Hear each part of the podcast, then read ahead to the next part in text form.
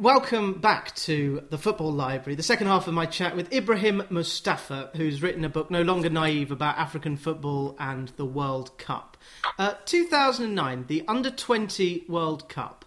Uh, the final was between Ghana and Brazil. In Ah, okay. Well, that's the it, under. was, it, was, it was hosted. It, it was held in Egypt. But it was my, held in Egypt. what- I'll just look at who is in that Brazil team because I'm sure that twerp was in it. Um, if yeah, you're a father. Uh, Neymar. He's 29 years old. He's, he's, he's better than this. Uh, in fact, he didn't play. Yeah. Um, didn't play. Alex Teixeira, Alan Kardec, Maicon, uh, and the Ghana team included Jonathan Mensah. Daniel Addo got sent off. Andre Ayew was the captain. Um, but yes, Neymar, not a great example for our children. No, I mean, um, I think as a footballer, I'm actually, I, I, I, I love watching him. I think he's, you know, I think he's, you know, I think there's a currency in current trend in modern football that everyone is focused on being very technical. You know, everyone loves like the midfielder who can retain possession and break up play and play like a million passes and have hundred percent pass completion.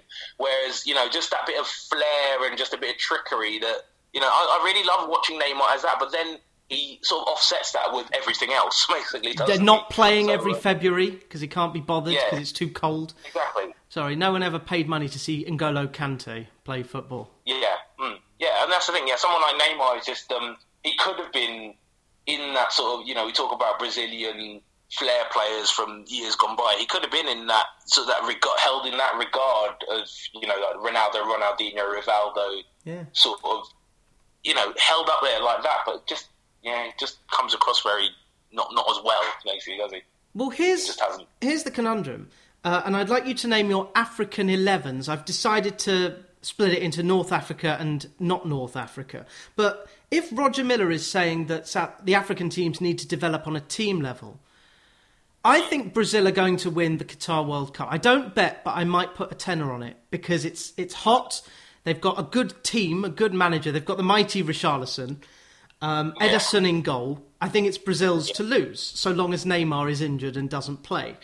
Um, so I'm I'm tempted to ask you what kind of team that you think African teams will strive for. Will it want kind of a seven at the back, one flair player and two attackers, or would it want kind of four, four, two? Um, yeah, I think organisation will be key. It will definitely be, uh, you know, you'll get a solid back four with a, a good holding midfielder, and yeah, maybe like allowing freedom of maybe an attacking midfielder and a and yeah, a couple of attacking midfielders. I mean, you know, like I say, someone like Algeria with having Riyad Mahrez in their team will be sort of like the, the gem of that side. And obviously, we again across North Africa, we have uh, their old rivals Egypt with Mo Salah, who will be the man, the man in focus after everything that sort of happened where in 2018, where that was supposed to be the case, but unfortunately. Injury and a couple of other things help um,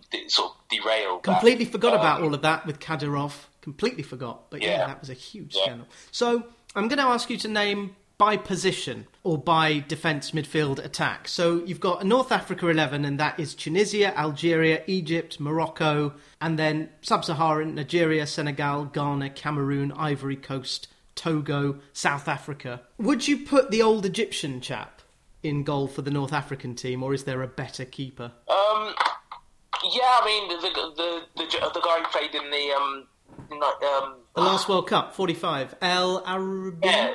Yeah, yeah. The um, he has uh, like the best story, doesn't he, for being like forty five years old and saving a penalty at the um, at the World Cup. Um, yeah, I mean, I think you know, just the sort of recency bias. I think you, you you throw him in there because he's just, and he would have played during sort of Egypt's boom period that, unfortunately for them, didn't coincide with any World Cup qualifications. Um, famously losing to Algeria to make 2010. Um, but they, were- in that period where they were winning multiple Af- Afcons and um, even performed well in the Confederations Cup. Um, but yeah, they just failed to qualify for the World Cup. Um, other than that, I'd probably go for again sub-Saharan and maybe Thomas N'Kono because he's sort of like the consensus pick as Africa's greatest goalkeeper. Gianluigi Buffon inspiration, inspiring Buffon to change from playing up front to playing in goal as a 12-year-old when he saw him at the uh, 1990 World Cup. So um, it's either him or um, Essam El Hadari. Yes. Page 217 on this PDF. um, so uh, let's go with the back four for maybe Southern Africa first. Well, let's go with the back three, Okay. perhaps, basically. Yeah. Um, so I've gone, I went for Lucas Radebe, just because um, he was that sort of post-apartheid South Africa sort of growth, that little boom at sort of like the mid to late 90s. Um, he was obviously at the playing in the heart of the defence. He moved to England and played in uh, for Leeds when they were doing really well. And you know, in this country, it was the first sight of a, a great African defender, a captain of a Premier League side. It's, it's a really big deal for you know Yeah. not just African football, but South Africa, given everything that had gone on for the past forty years. You know, Yeah, still big in player like that. Yeah, exactly. You know, the, yeah, famously the Kaiser Chiefs, Kaiser band Chiefs. named named after Lucas Radebe's previous club. That's why uh, when I first heard I Predict a Riot, uh, I heard it on Zane Lowe's Yeah. show and they said they're from Leeds. I went, ah, there must be Leeds fans because Lucas Radebe Yeah. played for Kaiser Chiefs. I remember that from the football Yeah. stickers. So next to Radebe, uh, you have an embarrassment of riches at the back. Yeah, I mean, uh, it got- I went- I'll go for like Ghanaian Sammy Kuffour, Mm-hmm. who played for Bayern Munich for what about a decade, winning the Bundesliga multiple times in their defence, and um, obviously the Champions League as well. Famously, obviously played in that final against Man United and was seen beating the ground in tears after the the Solskjaer winner. Yeah, but he, he obviously had a great career, not punctuated by that one moment. And uh, yeah, it was like again, it's again, it's another big deal of seeing like a a great African defender playing for a top club regularly and starring in all their successes. It's it was a big deal that the '90s sort of changed everything for Yeah. that, didn't it? it was, perceptions were definitely changed, and sort of like the real sort of antidote to something like Ilunga, you know, all those years ago, and the, the perception that you know African defenders don't know how to play football, but actually you have ones who are good enough to play for the top clubs in in Europe and the world. I, I missed the, the other quiz question. What is the Zulu word? What if Lucas Radebe was saying, let's rejoice? What would the word be? Jabulani. Jabulani. Jabulani, the famous Jabulani, the much maligned Jabulani football. Where are uh, they now? Uh, did they like discontinue them? Is one of them in like a football museum Yeah. somewhere? I think they'll probably, possibly in, be in the football museum, or probably just the unpredictable flight of the ball. I think I've got one.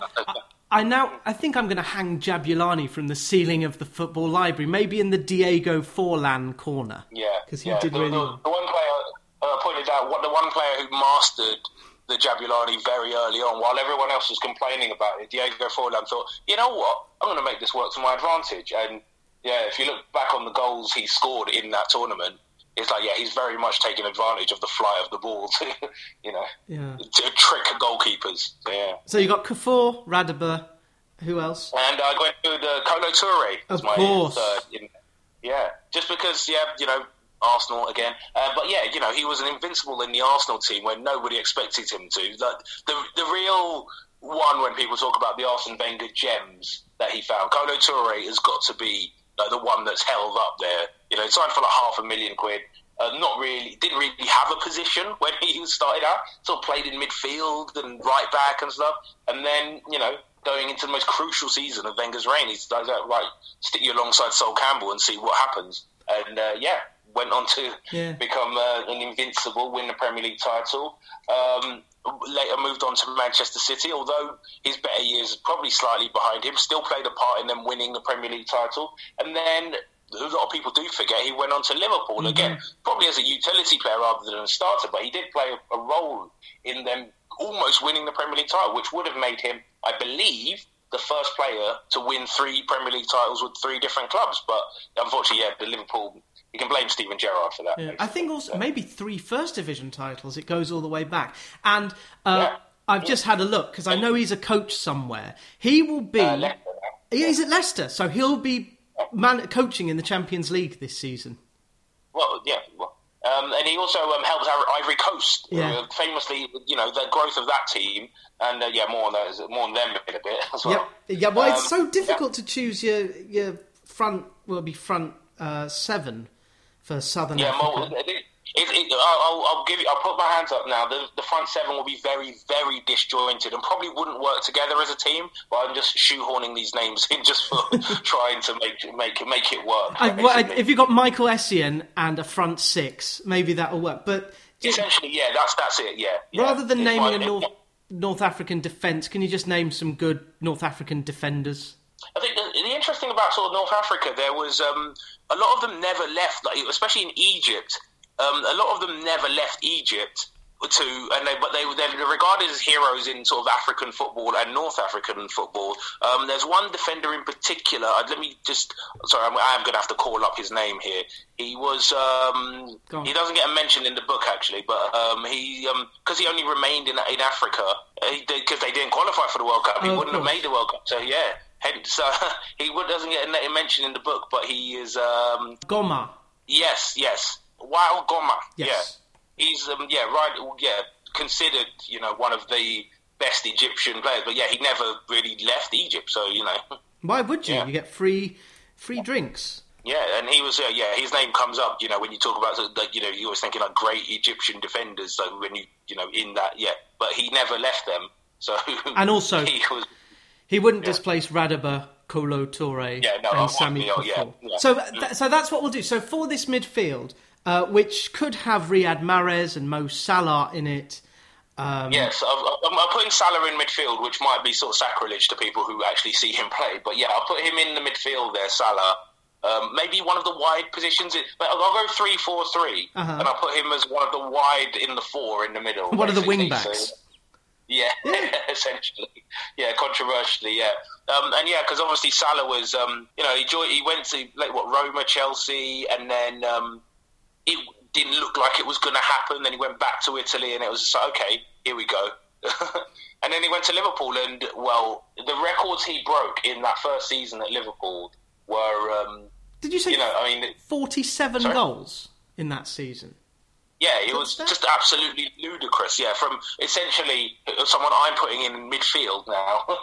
yeah, he um he broke numerous records. Uh, first first fastest player to 20 goals. First player to score against every Premier League team or something like that. Yeah. It was just just the records he broke that season were just unreal. And like I say, yeah, 2017, 18 that was, and eight. You know, he got them to Champions League final. Famously got injured against Real Madrid. Um, Sergio Ramos, pantomime villain, dragging him to the ground and him dislocating his shoulder in that game, missing out on the potentially winning the Champions League, and then obviously compromising his his position for playing at the World Cup, and he was unfit. Basically, he, he, he featured in the last game, scored a great goal, but um, yeah, they finished bottom of the group because you know everything had been disrupted with everything that was going on with Salah with his injury.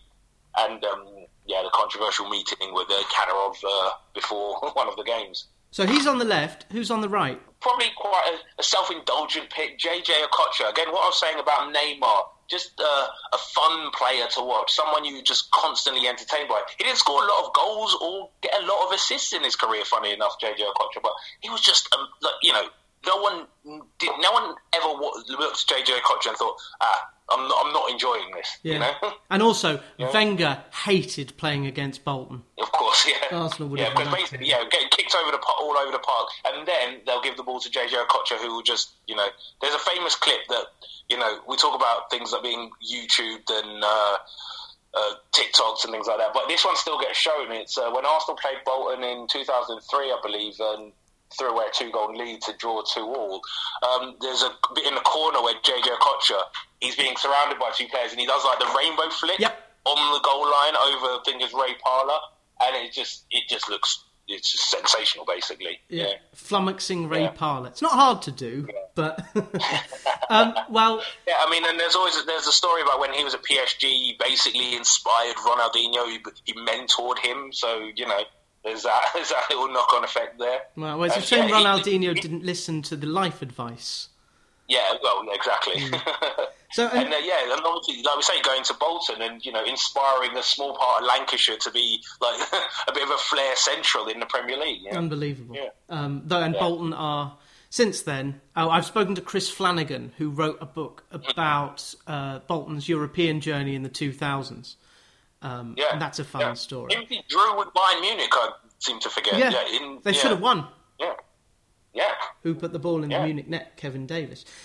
Um, I, I imagine we'll mention uh, Michael Essien in the middle uh, midfield. I don't know who Yeah. you've got next to him. Uh, Yaya Toure, because he's, I mean, I think Yaya Toure is just the best. He's just, yeah. I mean, watching him when he was at his pomp for Manchester City, because he, he kind of had a he had a slower start. Because he, um, again, going back to Arsenal, famously he played in a trial match for Arsenal, but couldn't get a work permit for him. And I think he ended up at like Monaco, Olympiacos, before going to Barcelona, where it really sort of set him alight. And then when he was at Manchester City, he was just just frightening for a couple of years, where he looked like um, I always compared it to, like you know, if you're in school and you're a year seven and a year ten decides to come and play football with Mm. you, that's what I thought Yaya Toure looked like in the Premier League at times. You know, Um, he was just, yeah, I people hope- couldn't get near.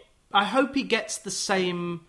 Uh, he gets talked about in the same way as Patrick Vieira. Uh, not just because of the Yeah. African connection, because he scored a winning Yeah. goal in a cup final, and what a goal it was. That means we get to sing Yeah. the Kolo Yaya song. Yeah, exactly. Which, uh, is good Yeah, for when two- this team goes out to play, all the fans in the stand will have that at least at their disposal. So yeah, It's a great song. It's Two Unlimited's best contribution to football. But um, to bring in to bring back some politics before you give us your front three, um, yeah. it is a very technical book. Uh, as what's your mum's name? Uh, Doris. Doris Mustapha. Technical. Yeah. Put that on the on the second issue. Yeah, that's her. That's Yahoo. That's her, her, the Amazon review. Just technical. Football was used to, you say, pacify African subjects by European overlords at the end of the 19th century. You'd have natives Yeah. versus missionaries. And then in 1957, uh, the African Football Federation, the CAF, was founded. And yet, in 1958, it was farcical, and it was because of little old Israel. And you, you detail this really well in the book, No Longer Naive. It- it- It's a farce because no one wanted to play them. So what happened? yeah. So you had um, qualifying campaigns which were well, you would not not like now. It wasn't a case that you know you have an African section of qualifying, you have an Asian section, you have a North American, South American section, or European section. It was almost like a free for all at times. Like you'd uh, African teams would start playing off against each other, but then once they progressed, they'd be like, right, you get to play the team from say the Middle East, yeah, the Asia and the places like that, and um, even U- UEFA. You know, sometimes you'd have to play against a team from Europe, um, but. Um, yeah, a lot of the time because there was obviously a lot of instability around that area of the Middle East, obviously involving Israel. Then a lot of these um, teams were just like flat out saying, "No, we." we we don't, want to, we can't travel over there, and then ended up just withdrawing from the process or being disqualified, depending on how you want to read it. But um,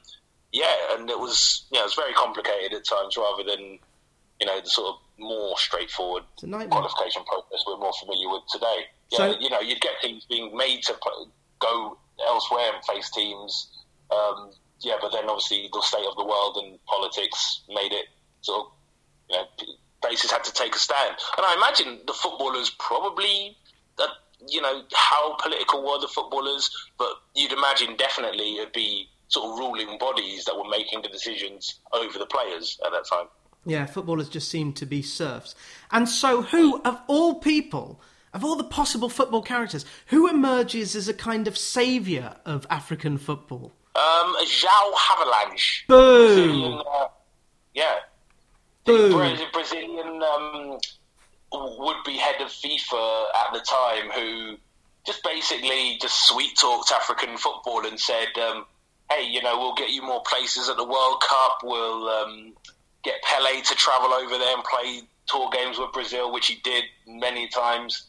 Um, yeah, it was just um, yeah, you know, they you know that Brazilian African connection almost that sort of sparked from then. And, you know, and yeah, getting more African teams into the World Cup, which was obviously, you know, a very progressive move. Uh, you know, you can be cynical and say it was a vote winner for someone like Havelange, but um, yeah, it worked, and you know, more African teams, and the World Cup became more inclusive.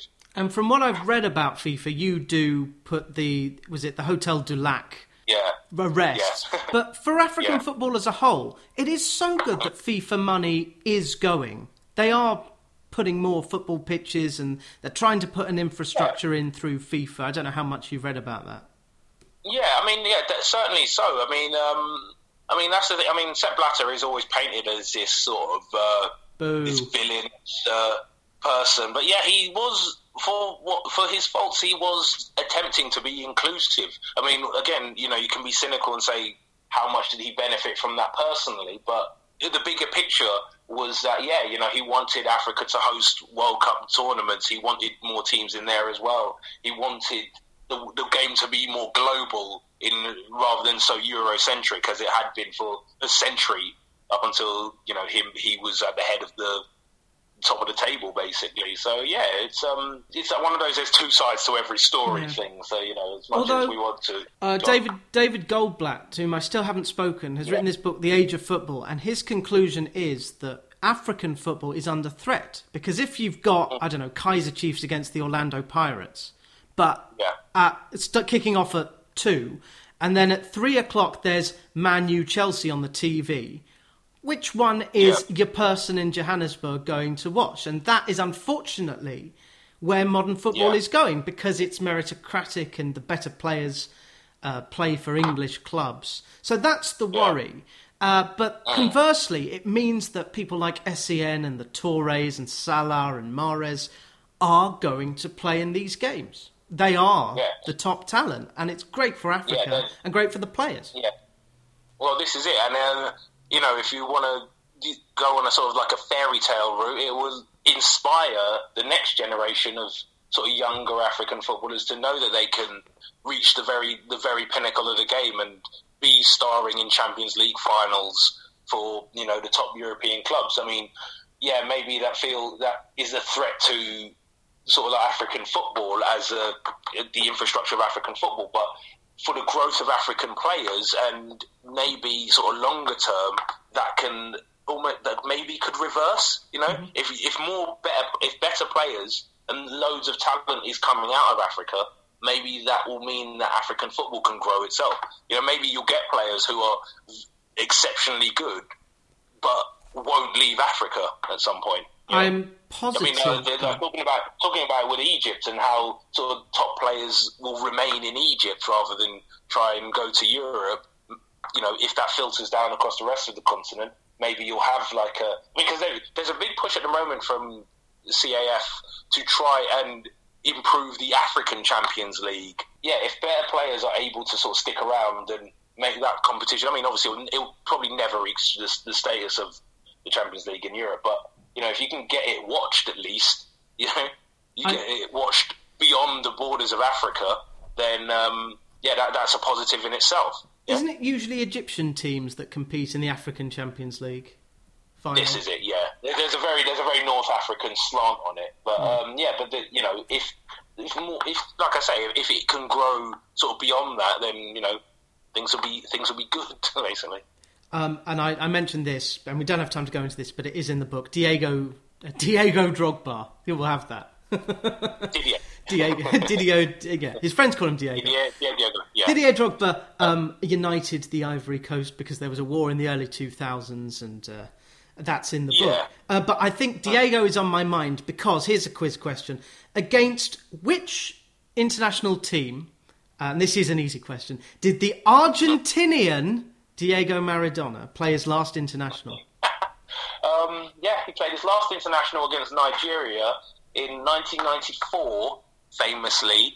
Um, yeah, they came back. Argentina came back from a goal down to beat Nigeria 2 1. Diego Maradona, I think, basically getting assists for both goals or playing a part. No, one of them he didn't get an assist, but he laid off the free kick that led to the shot that blocked and yeah. So basically, he played a part in both goals, and then was famously led off the pitch by um, the nurse. I think it's one of the most famous pictures from his career. Mm-hmm. Uh, he's all smiles, and uh, that was the last time he was ever seen on a football pitch for, for Argentina at World Cup. Yeah, Guillem Balagué's yeah. new biography is the first posthumous biography of Maradona, yeah. one of the most written about footballers. I'm waiting for the paperback. The hardback is in the football yeah. library. And uh, the, the, interesting thing about the um, Maradona situation, um, he also like he that was his last game playing against Nigeria. He also managed against Nigeria for Argentina. yeah, later on yeah, in his career when he was uh, that, that, that that interesting experiment that they did to give him the managerial reins, thinking that he could possibly bring them back the World Cup, which in hindsight just looks crazy. Yeah. yeah, and if you read John Wilson's book, Angels with Dirty Faces, about Argentina, there is no other football nation like Argentina. Yeah. It is absurd. Yeah. Which Chelsea legend played for Nigeria in the 94 World Cup? Ooh, um... this is a very cheeky Chelsea, question. You're saying Chelsea legend. Um, Michael Emenalo. Yes. Who was yes, the he, um... who brought a lot of African footballers to Chelsea, including Drogba. Yeah, exactly. He um, yeah played in that World Cup, and um, I think he was um, against Italy in the um, the, the painful defeat. He uh, played a key role in um, I think getting Gianfranco Zola yeah. sent off in that game. Hugely so, yeah, ironic. The Chelsea connection is uh, yeah. And uh, talking about sendings off, how many Cameroon players finished the Argentina game in 1990? Very fortunately, they finished with nine. yeah, unbelievable. And that we know the famous Benjamin Massing clip. Um, but you call oh, it a defensive yeah. masterclass. I suppose it was in a way. Well, yeah, it's um, yeah. They kept they they, they shackled. Uh, uh, they they they bullied them basically. They bullied them into you know not really posing much of a threat. I mean, I rewatched the game and it was just like, yeah, Argentina, these are the world champions, and they just they just can't get they can't do anything basically. Yeah. Um, the book is called No Longer Naive. Um, you say that Ghana were perhaps had a reckless naivety pushing for an equaliser against Brazil. You say Keita was inexplicable and naive when he got sent yeah. off against Greece.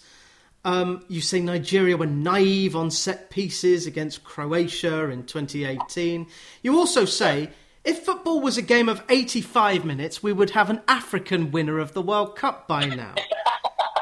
Well, you, you, I think you, as you've gone through it, you see how many sort of last minute heartaches have African teams suffered. You know, be it late equalisers or conceding late goals. You know, you think. I mean, that was obviously tongue in cheek. It's like, but yeah, it's true. You know, if these teams can just like stick it out for ninety minutes, then you know things may have been better. You know, just a bit more concentration, a bit more focus. You know? Uh, yeah. So if if an all-star African eleven had a front three, oh, yeah. My uh, um, who yeah. would you tell can't play? Because I've got a feeling who the front three are, but who can't get in that team? uh, who can't get in the team. Um, unfortunately, the man who probably blazed the trail in, at the start of the nineties, Roger Milla, unfortunately, would be my man to miss super out. Sub. Unfortunately, he's super sub. Yeah, yeah, he can be super sub. Yeah, as he, as he was in uh, for a lot of nineteen ninety, actually. Yeah, you yeah. know, people yeah people look back on his. Uh, his um, performances in that tournament, but actually he didn't start a game. you know? well, so. and that, also that means no Cameroonians will write in and complain. So we've got a Cameroonian uh, perhaps we need an Ivorian, a Liberian, a Ghanaian, a Nigerian. Who have you gone for?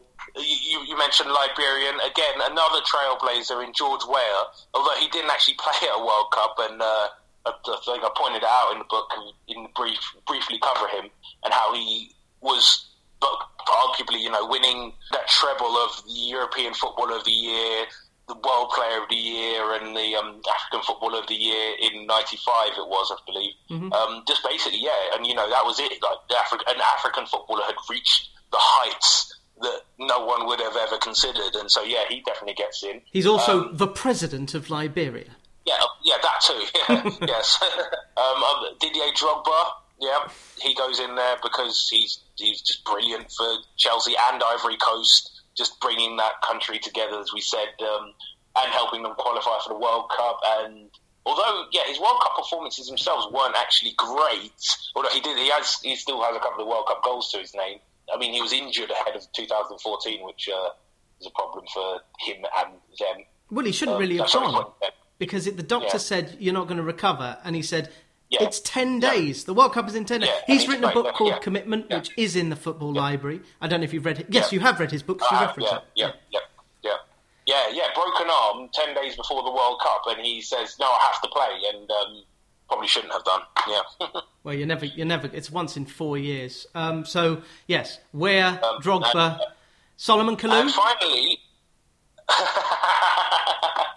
Um, but, um, well, actually, I don't know if they, was, they were teammates by the time Eto'o got there, but Samuel Eto'o I will put up there because of just his, his more his club stuff than his international stuff because Yeah, I think I pointed out. Yeah, when he was with, with Cameroon, there were there were issues over money. Um, one year, um, so yeah, that um, sort of impacted any anything he would have done for Cameroon in the, the World Cup in 2014. Um, but yeah, I'd go Samuel Eto'o because he was just fantastic at club level. Barcelona, Inter Milan, you know, famously Barcelona getting rid of him only for him to go to Inter Milan and help them beat Barcelona to go on to win the Champions League is, you know, yeah, Samuel Eto'o just just such, such, a fantastic striker. You know, you're, you're the perfect number nine, basically. Yeah, yeah. and uh, famously played for two years at Anzhi when they had some money. He was on like something like six hundred yeah. grand a oh, week. Oh yeah, yeah, yeah. Was ridiculous, wasn't it? What happened to them? They still, still I think they had to dissolve. I don't think they mm. exist anymore. I'll just click on them. Yeah. Uh, gosh, um, they are sixth in the Russian Professional Football League Group One, which is the third tier. So they're kind of like Bolton. they are exactly like Bolton. And if you want to read more about Eto'o and Drogba, Ed Aarons has written a book called Made in Africa, which came out a couple of years ago. Uh, yeah. And it's about African players in the Premier League. And interestingly, mm a lot of the players in your 11, I think majority yeah. did play in the Premier yeah. League. So yeah, I think what Sammy Kuffour is basically the only one and the goalkeeper. Yeah. Yeah. and just they've come so far from the, the early days, which you document brilliantly. It's very good on the 60s, 70s, and 80s. Uh, the technical aspects of football will send people to YouTube clips. What yeah, I... that's why I, mean, I did feel that while I was de- describing a lot of the games and the goals, where I just thought this it, this looks better than I can and then I can say it. You know, this looks far better than I can put into words. You know, this needs to be viewed. But I didn't want to spend half the book saying, hey, "Go to YouTube and if you want to have a look." So yeah, yeah. No, it certainly prompted me because I don't think I knew the Yakubu miss. Which I've watched a thousand times, and I still can't believe it. Um, why is Antar Yahia famous? Well, he um, scored the goal in what was part three or four of the hate match between uh, Egypt and Algeria as the two North African rivals vied for a spot at the 2010 World Cup. He scored the decisive goal in the playoff, which took place in um, in Sudan. Sudan, yeah. Because um, yeah, because the um, original, well, the, the final group game, the final qualifying group game in Cairo, where Egypt needed to win by two goals to just to level up with Algeria at the top of the group, and they famously did. But everything around it, surrounding the game was just it was controversy. It was a diplomatic incident between two countries, uh, fans, fan trouble, the Algeria team bus being attacked, uh, anything you can think of that around football that probably isn't football related. Mm. Um, but yeah, they had to play a, a playoff match that couldn't take place in either country because it was that things were that bad, and took place in Sudan, and there was still trouble as predicted. But yeah, that goal was the goal that took Algeria to the World Cup, uh, where they famously went and didn't score a goal. Well, drew nil with England. I, I, remember um, watching that game in a German beer house in Edinburgh and this was yeah. nice to hear your own fans booing you. It was yeah, terrific. Yeah, the Wayne Rooney, yeah, that, was that was the, that was the most the, the most entertaining part of that game. Basically, yeah. Wayne Rooney screaming at the camera afterwards. Oh. Yeah, but yeah, so um, yeah, Algeria to reach the World Cup for the first time since since 1980. Well, no, 86 they qualified as well. Yeah, but yeah, famously when they were they could have made waves in 82, and then they struggled in 86, and then didn't make the World Cup again until yeah 2010 um, when you know it, it, it, was a long and eventful journey to get there um, due to that playoff with Egypt, which was actually a sequel to a previously a previous Egypt Algeria World Cup playoff. That yeah, went, it goes in Egypt's favour. Yeah, I think it's a classico, and I wonder if Algeria and Egypt will play each other at uh, the African Cup of Nations. Uh, the yeah. draw was originally scheduled uh, for June. By the time this goes yeah. out, we'll know the teams uh, who will be in it. Algeria holds the title, Cameroon are the hosts. There is a possibility that they'll be drawn together because Egypt are in pot two. Um, Are you going to call a winner of the African Cup of Nations, which takes place in January and February? I want to say Nigeria just because of the talent in the team right now. I think Nigeria's squad is the best it's been probably since the, the mid 90s. Um, there is a lot, and there's a lot of Premier League representation as well there, as you say. Um, so like Kelechi Iheanacho, Yeah. Wilfred Ndidi, Alex Iwobi, who you know these players have just they've got Premier League experience now, and yeah, Leon Balogun as well plays for um, Brighton. You mentioned Troost Ekong, Yeah. Troost Ekong. Yeah, there's a, there's a lot of talent in that team, and um, yeah, I think you know if they can get it together, which has always been sort of the problem with uh, Nigerian football, whether they can sort of coexist, um, then yeah, this could be a, another African Cup of Nations that could they, they could win and you know put them in good stead for the World Cup. I, I haven't used. I asked Jonathan Wilson once, "Is the FA Cup the last romantic thing left in football?" He said, "Well, you've obviously never been to the African Cup of Nations because he saw Zambia win it in whenever it was, Oh, yeah, 2012, yeah, 2013." Yeah, they beat Ivory Coast famously on penalties in that final. I think it would have been a, almost sort of 20 years to when they fam- well, infamously they lost uh, most of their team in a tragic plane crash. And um, yeah, that, so that was well, that's the romantic aspect of it that you know they finally got round to winning this trophy because it was supposedly quite a talented team that they lost. Um, in the crash, and they actually got to the final in '94 and uh, lost to Nigeria in the final. And um, it was kind of that, um, you know, at the time as a child, when you know seeing the highlights on like, Eurosport or whatever, it's just like, oh, this is great for Nigeria again. But you know, as you grow up and you learn that story about the Zambia team, it's uh, becomes like that, you know the Mitchell and Webb sketch. Are we the baddies? yeah, yeah, very much like yeah. Nigeria beating Zambia in that final is like yeah, yeah. What that really wasn't necessary. Okay, and uh, last quiz question: What nationality is the head coach of the Nigerian Super Eagles? Gernot Rohr Is- is German. Yeah. yeah. QED, Yeah. just proving the point. So this book, no longer naive, it's about African football at the World Cup. It's a superb book. Well done on uh, putting 10 years of thinking about it into action. I hope it gets the um, readership it deserves, both in the UK and in the diaspora. Uh, the, and also that'd back home in Africa. Published by Pitch, twelve ninety nine. Um, what celebration do you hope that the goal scorer for Nigeria at the AFCON final does? Because throughout the book, you mention the dancing and the celebrations of players like Roger Milla. Uh, so, if you could choose one celebration uh, for Nigeria to en- enact, uh, would it be who was that chap at the World Cup who went into the goal net and yelled? Uh, that was uh, Rashidi Yekini. He, Yeah. um, yeah, famously Nigeria's first goal at a World Cup um, against Bulgaria. He runs into. I mean, it's, on the cover. Yeah, he runs into the net and just like it's that ecstasy as he puts his hands through the net to celebrate. Yeah, African teams. I mean, one of the things it seems that we're fam- they're famous for is the celebrations and sort of like the sort of almost choreographed dance moves and things like that. Putting the shirt down, dancing around it. Roger Milla. Yeah, I mean, I couldn't, I couldn't tell you what I'd like to see. I'd, I'd like to see something new and in, inventive, and you know, what, what, what could they do that's never been done before, basically. Uh huh. Is that who's the number ten on the front cover? Is that Jan?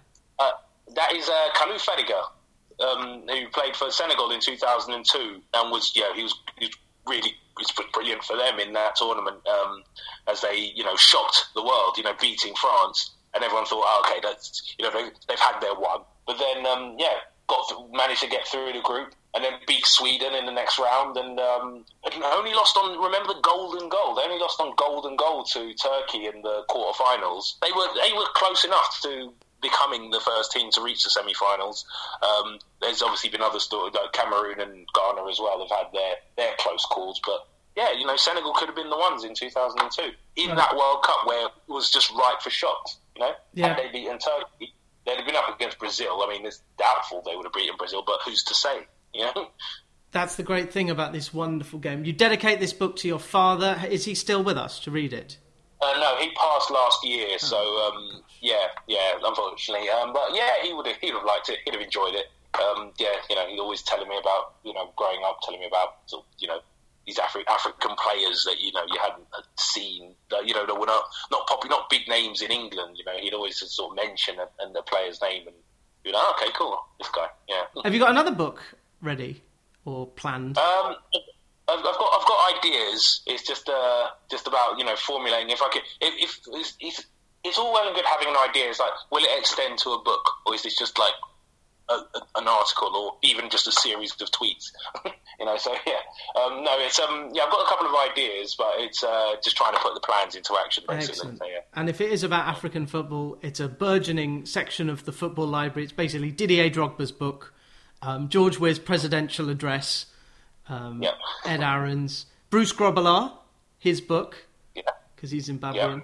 Uh, and yeah, yeah, we need more books about African football. So Ibrahim Mustapha, if anyone's going to write it, it's going to be you. Thank you very much. Uh, enjoy the rest of the summer holidays if you have one. Thanks for having me, and uh, good to speak to you, John. Just like the library, just like the library, just like the library, just like the library. Shh.